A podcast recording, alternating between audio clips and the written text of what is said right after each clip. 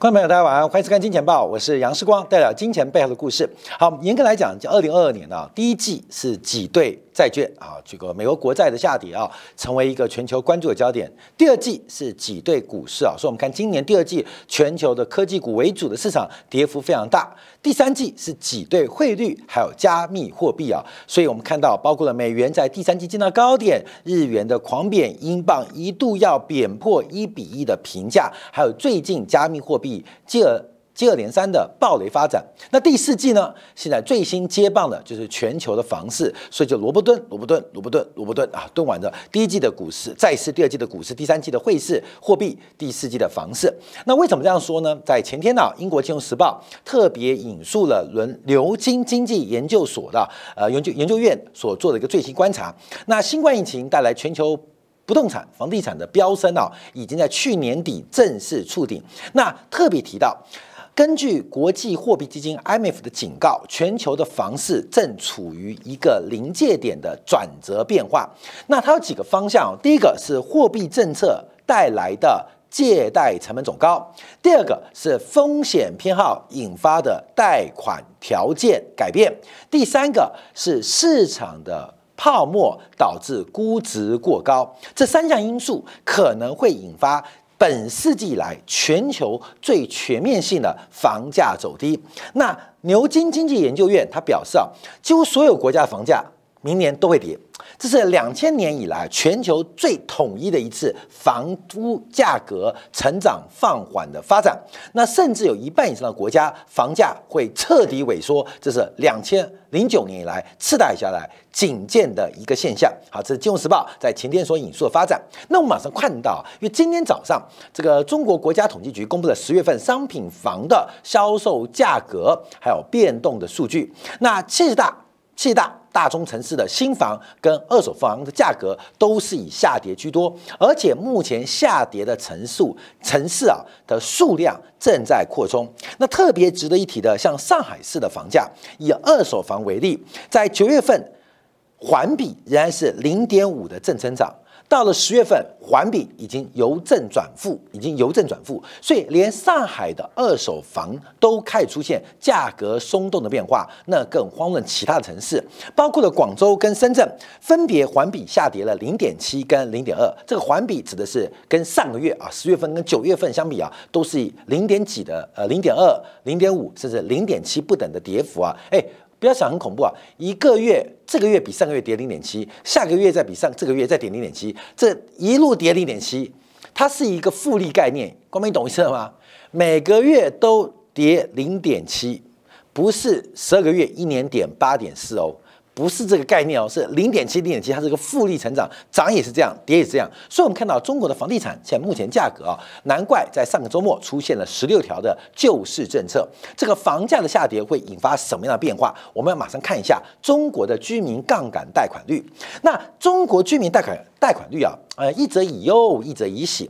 第一个，中国的居民杠杆率从绝对值来讲并不算高，从绝对值来讲并不算高。啊，这是来讲这个第一个观察，而且还有一则喜的是，中国的居民贷款大部分是以房地产作为抵押品，所以它并不是一个消费性贷款，而是一个投资或储蓄型引发的贷款发生啊。所以中国啊，以喜的就是第一个杠杆率绝对值不算高，第二个大部分是资本门的贷款啊，不是消费门的贷款。那一则以忧的问题呢？哪边？那消费者消费型贷款不会出现呢？没有出现啊，除非资本们这种投资储蓄的杠杆能够释放出来给消费部门，就是鼓励信贷、鼓励消费贷啊等等的行为。那假如不能释放，那中国的内需大循环、内部大循环就很难有一个强有力的需求增长的推力啊。这是我们要做一个观察的。所以到底是喜还是忧，就有不同的一个观察跟解读啊。到底是要大房市？还是要大市场，因为虽然过去这十年中国靠了房地产的经济创造了一个非常巨大的财富，可房地产到底是一个经济上的推力，还是长期经济的隐忧？我们叫做观察，因为毕竟在生产要素当中，土地的生产力仅仅高于资本的生产力。真正最高生产力包括了技术的投入，包括企业家的创新投入，这种生产力比较高的。所以，企业的社会跟经济体的资源应该是往创新、往技术来偏转、来偏转、来进行一个导引，而不是停留在。储蓄剩在土地上面，这个就是生产资源的一个低效化，也会长期影响一个社会、一个经济体的全要素生产力。那我们放大观察，为什么我们从杠杆率红色这条线，红色这条线要搭配美联储的利率啊？搭配美联储利率，因为我们看到一个效果，除了中国内部的货币跟住房政策之外，其实中国的房地产，尤其居民部门的杠杆率，跟美国的。官方政策利率的宽松跟紧缩高度有关，这个美联储利率往上，中国的居民杠杆率就放缓；美国降息，中国的居民杠杆率就狂喷。啊，各位注意哦，美国降息的越凶，中国的杠杆率就一路狂飙，一路狂飙，到了现在开始出现了放缓变化，也就是我常提到。中美之间的摩擦，它不是单纯地缘政治的外交，也不单纯是呃隐形战机的军事，更重要是一个经济力的一个呃竞争，是一个金融战，是一个资本战，是一个货币战。所以谁给谁用一个呃赶超的速度啊，谁比较快？另外是给人家下套。我们常知道，很多人的成功是因为他对手的失败。很多人成功并不是自己成功，是对手犯错啊！对手犯错，像最近啊最红的，昨天开讲台积电跟联电。那台积电跟联电，那为什么差距越来越大？其实这个胜者为王，败者为寇，赢家讲话嘛。可事实上，就联电在几次的一个先进制程跟产能的投资当中啊，出现差错，包括在上世纪末啊，联电最重要的这个联瑞吧，大火烧掉了。整个打乱了联电的产能部件。那另外，我们看到在本世纪初，包括了投资层的一个材料选择，联电选择跟 IBM 结合，又被美国人给坑了。所以，呃，这个有时候台积电的成功，并除了自己伟大之外啊，更重要是它的竞争对手的失败。那像呃 Global Foundry，它的战略选择放弃了。所以，有的人成功是因为对手的决策。所以我怎么这样讲啊？美国要打败中国，除了自己要努力之外，那美国要努力超过中国很辛苦。可是美国人可以让中国的聪明大脑瞎忙、瞎搞、瞎干，你懂是吗？就像中国那些具有智慧的大脑、具有勤奋苦干的精神，都在房地产面浪费时间、浪费光阴、浪费资源。所以很明显，我们看到中国的居民杠杆率。背后隐藏的就中国房地产价格，其实跟美国的联邦基金利率高度有关，所以这个到底扩还是缩啊？基本上跟美国利率有关呢。那我们看这一波啊，美国利率升息的速度非常的陡峭，非常陡峭，是过去四十年来升息最快而且节奏最强的一次。所以面对这个情况，外部的收缩，内部的释放。内部的宽松、内部政策的导引，能不能有效支持房价？这个是要做存疑的，因为毕竟这个世界是以美元作为一个呃货币基础的一个发变化。所以我们看到，呃，今天也公布啊，昨天也公布啊，中国国家统计局公布了房地产相关的投资增速，包括了资金到位，还有包括了销售面积，都是一个负循环。中国碰到问题是另外的，收入的够不够？收入够不够来衬托一个估值过高的房价？第二个是信心足不足，这个房地产的信心够不够？这是个很大的麻烦呢。我们看今天啊，台湾一个知名的老牌明星方芳芳移居上海定居嘛，那也决定了这次新冠疫情的一个影响啊，让他吓到了，所以决定把上海的房子卖掉，回台湾养老。哦，各位，那芳芳是个台湾人，他对于中国是有非常祖国的热爱，他都会做一个这样的决策。那美国人呢？在美国的碧，在上海碧云新村的西班牙人呢，在上海碧云区碧云新区的英国人呢，他们会做什么决策？其实答案就显而易见，信心才是一切价格的关键。所以第一个，我们看到中国房市仍然是相当的冷淡。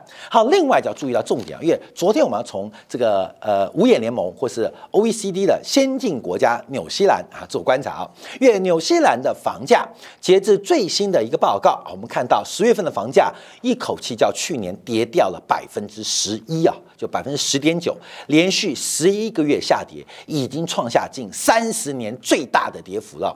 那跌很凶吗？并没有，因为它房价涨太凶了啦。房价涨太凶，那上面都是泡沫嘛，所以一跌起来，其实有点吓人啊，有点吓人。那目前房价的下跌，只是把泡沫给跌掉，对于整个呃金融业或对于银行体系的伤害跟损失还不大。可房地产一旦下跌，变成一种。信念变成一种刚性兑付的结果，那可能后后面就会影响到银行业的底层的贷款的品质，还有底层的资产的信用。另外，加银行出个别危机，就会出现更广泛的金融业的信用危机，那变成彼此的猜忌啊，会不会发生？这发生几率很高，为什么？等一下从美联储报告来做分析啊。好，那我们看一下，呃，从纽西兰的实际住实际的住宅价格指数跟年呃纽西兰的官方利率其实也是一样啊，因为其实房地产是一个 duration，就是呃存续期间非常长的资产。我跟大家不断的报告，今天我们在下呃下下午的时候跟我们这个小编聊天的时候，还讲到呃大陆的房子是七十年、四十年、三十年，然后台湾是呃这个呃永久所有权，那香港呢？香港是九百九十九年啊，不是很搞笑吗？看没有，那九百九十九年到底是一辈子吗？香港九百九十九年是一辈子吗？感觉不是嘛。它香港的土地是持有的期限是九百九十九年嘛？那九百九十九年算永久吗？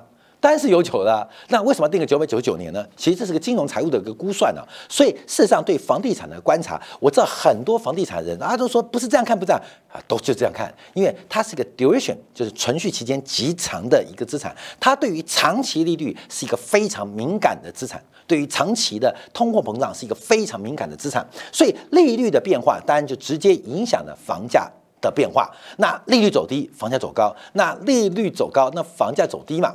利率走高走低，房价走高；利率走高，现在什么？现在房地产的成本变高，房价还要走高。各位，你知道这鬼事，你知道吗？就是它走低要走高，它走高还是要走高，这很妙的。呃，建材成本走低。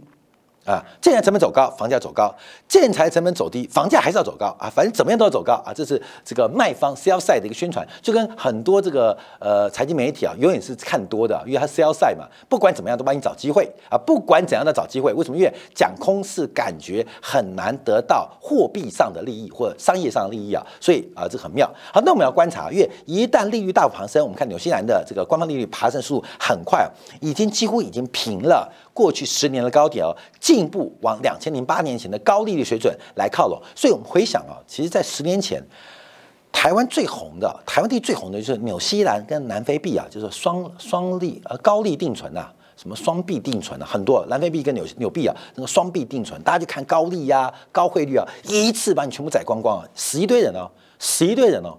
那不讲风险就讲利润，你看纽西兰的报酬率多高？官方哇，百分之八的报酬率，官方利率百分之八，你去做纽币定存就百分之十嘛。所以相对于其他地区百分之二、百分之三，大家就存纽币、存南非兰特就死一片。那李专怎么办呢？就从中差银行跳到富差银行，富差银行跳到台差银行，他无所谓，你知道吗？缴库三都，客户死一遍，重来一遍啊。所以我们看到大家要注意风险啊。好，那么再往下观察。因为现在不是一个利率走高跟借贷成本升高的问题，还有包括贷款标准开始改变，贷款标准开始改变，所以这一次全球房地产，我们以纽西兰为例，第一个是估值过高啊，第二个是借贷成本走高，第干第三个是借贷成本趋严。这三个条件，你回想两千零六到零七美国房地产怎么挂的？第一个是估值过高，第二个是开始升息，借贷成本走高，第三个是借贷的条件随着次贷的隐忧开始变严，那房地产就形成一个负向的螺旋循环。那为什么要讲纽西兰呢？因为纽西兰央行是全球最早加息的央行，因为纽西兰虽然叫做先进。工业化国家，事实上它的整个经济的发展，主要除了服务旅游业之外，就是牛啊、羊啊、奶啊啊，大家都知道嘛。这个纽西兰主要的出口跟国际贸易交换，都是一些初级的原料，所以它又有又有这个。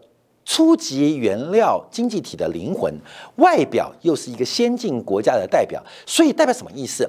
它对于全球物价的变化常常能够领先反应，成为西方国家的金丝雀啊，金丝雀，矿坑里的金丝雀是干嘛？因为早期没有那么多科技跟一氧化碳减减减碳设备的时候，就在矿坑里面摆金丝雀。因为挖煤矿嘛，有时候会挖到煤气，煤气一氧化碳，但煤气无味无色，等到浓度变高，影响到煤矿工人安全的时候，已经来不及了。所以。对于一氧化碳最敏感的金丝雀，所以在矿坑里面摆两只鸟，这个鸟也够可怜的。我也不知道金丝雀在矿坑里面是不是黑的啊，也很可怜，养在里面不见天日。那负责干嘛？负责每天呼吸。嗯，那也没有第二选择，一个就活好活的，一个就死了，就两条路啊，一两条路。等他死了就发现不对啊，金丝雀死了，基本上就代表一氧化碳浓度升高，所以我们叫做整个西方国家的金丝雀，就是纽西兰央行。纽西兰央行在去年的十月份就开始升息，所以它这次升息的周期比西方国家都作为领先，所以它的领先发展对于纽西兰市场变化也可以作为其他国家的参考。所以纽西兰的房价是。黑色先这样走，那现在包括呢，澳洲。英国、美国房价就紧随在后啊，紧随在后。好，那我们这边关注啊，就是昨天啊啊，也有个新闻，就是彭博社引述的是达拉斯美联储的最新研究啊，最新研究。这个呃，因为德州嘛啊，德州的房价其实波动也蛮大的。根据抵押贷款利率的飙升，美国房价可能会下跌百分之二十，百分之二十。那现在观察这个报告，并不是跌二十 percent。啊，为什么跌二十 percent？等下我们做说明，还有个很强大的理由。重要是跌二十 percent 之后会怎样啊？要注意哦，美联储的报告是目前先预估房价跌二十 percent 之后，会对于物价对需求会怎样？所以不是说房价跌二十 percent 哦，而是二十 percent 要开始进行压力测试，而这个压力测试基本上准确度极高。好，这背景的图是标普 K 虚了的房价指数，你看那么高，跌二十 percent 还在天上，还在天上，看到没有？二十 percent 哪边？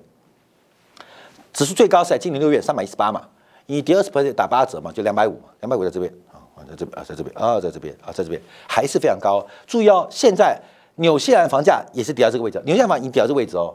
已经跌到位置哦，那未来房价会进入英国房价也跌到这个位置哦，就大概是二零二一年年初的位置，拉下来看。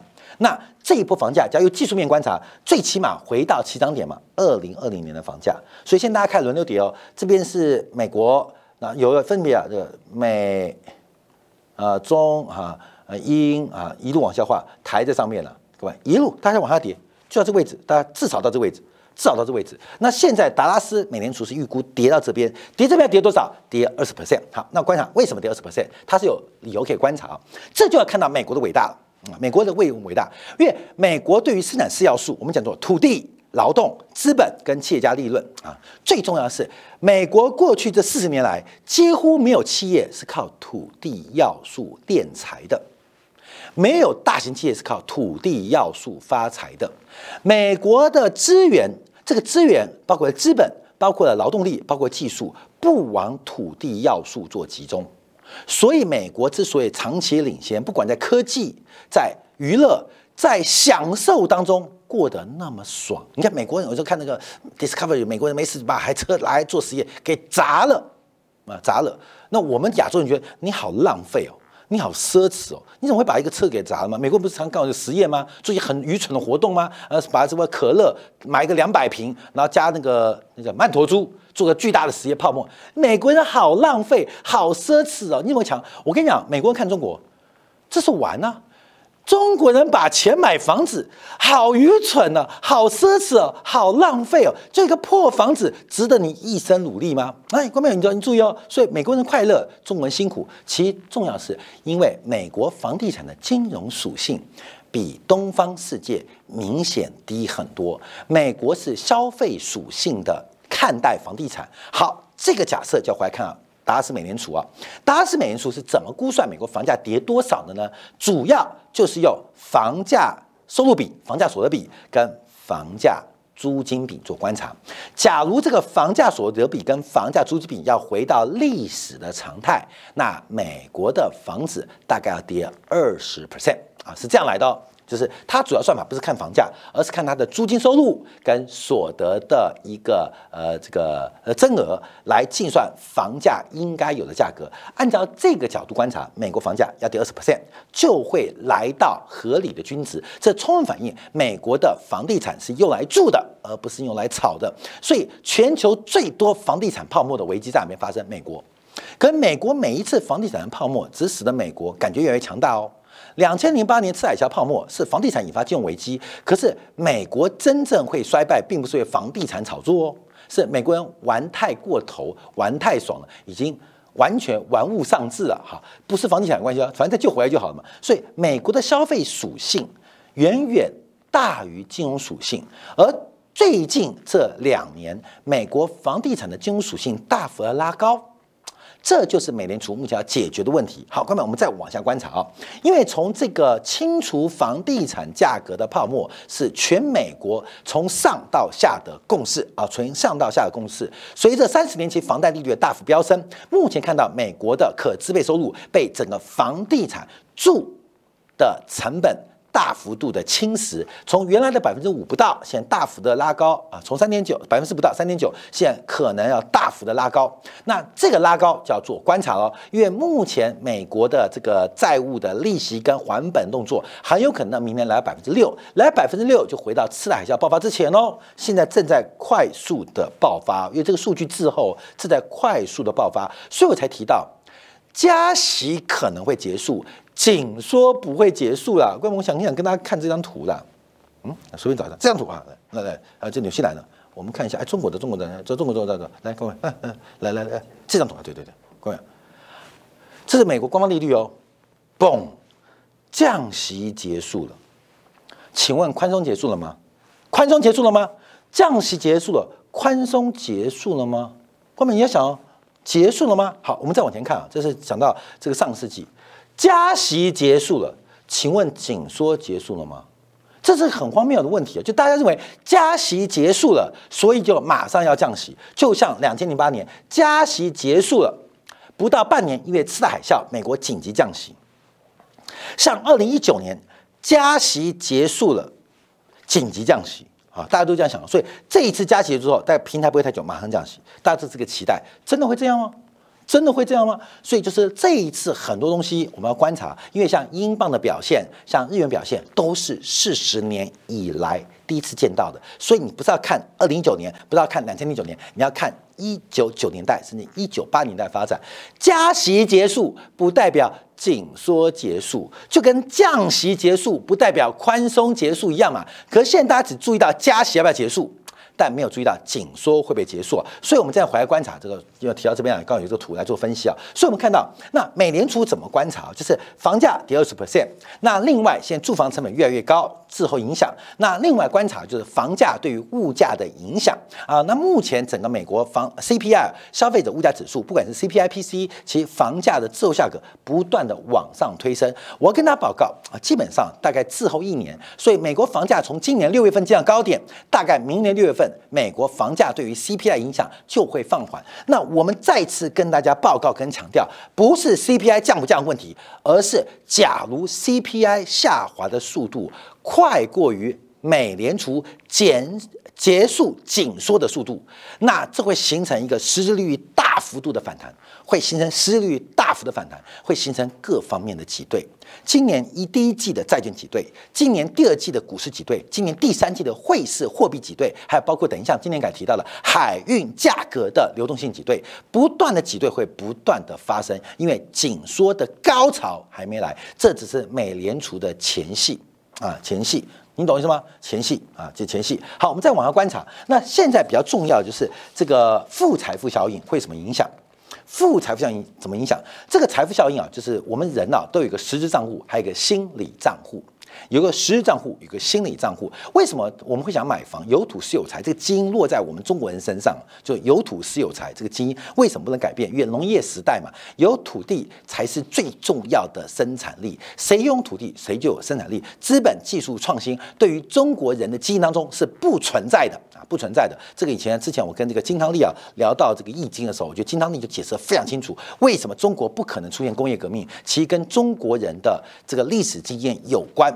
因为中国人的这个天人合一的态度，其实是非常非常进步的。哎，不要讲说，中国人是对岸，不是台湾也中国人。你看到处都三步一庙，五步一宫的一样。中国人、台湾人比中国人还中国人哦。你看很多大陆观众来台湾知道，台湾最大特色就是三步一庙，五步一宫，你知道吗？这个台湾的特色。太强调天人合一，你们至于拜什么的啊就不重要了，反正什么都拜啊，什么都拜。那我们要提到的过程就是，我们人有心理账户，也会有真实账户。心理账户就是一个财富效应。当你的股票增值，当你的房地产增值，当你的安全感增强的时候，会形成一个财富的正面效应，会刺激你的消费，会刺激你的生活品质。可当房地产的净值消失，除了房产，包括你的整个财富的净值出现了震荡，你的。心理账户就会受到影响，所以现在比较观察啊。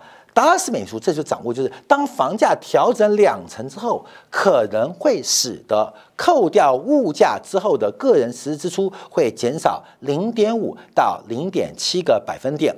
那减少之后会产生负面财富效应，会进一步压抑房地产的需求。那压抑房地产需求，进一步会加深价格调整的空间，并且形成一个负反馈循环。所以达拉斯呃美联储啊做的观察是：第一个先跌二十 percent，跌二十 percent 之后。消费开始下滑，消费下滑之后进一步压抑以消费属性的美国房地产价格跟需求。那这个压抑之后，又进一步的加深价格的向下修正，形成一个负反馈的一个变化。那这个负反馈能不能得到控制，是美联储现在非常关心的。从供给侧的矛盾，除了新冠疫情短暂的供给侧中断之外，最重要的供给侧的改变就是中美摩擦嘛。台积电不是把厂搬到美国去了吗？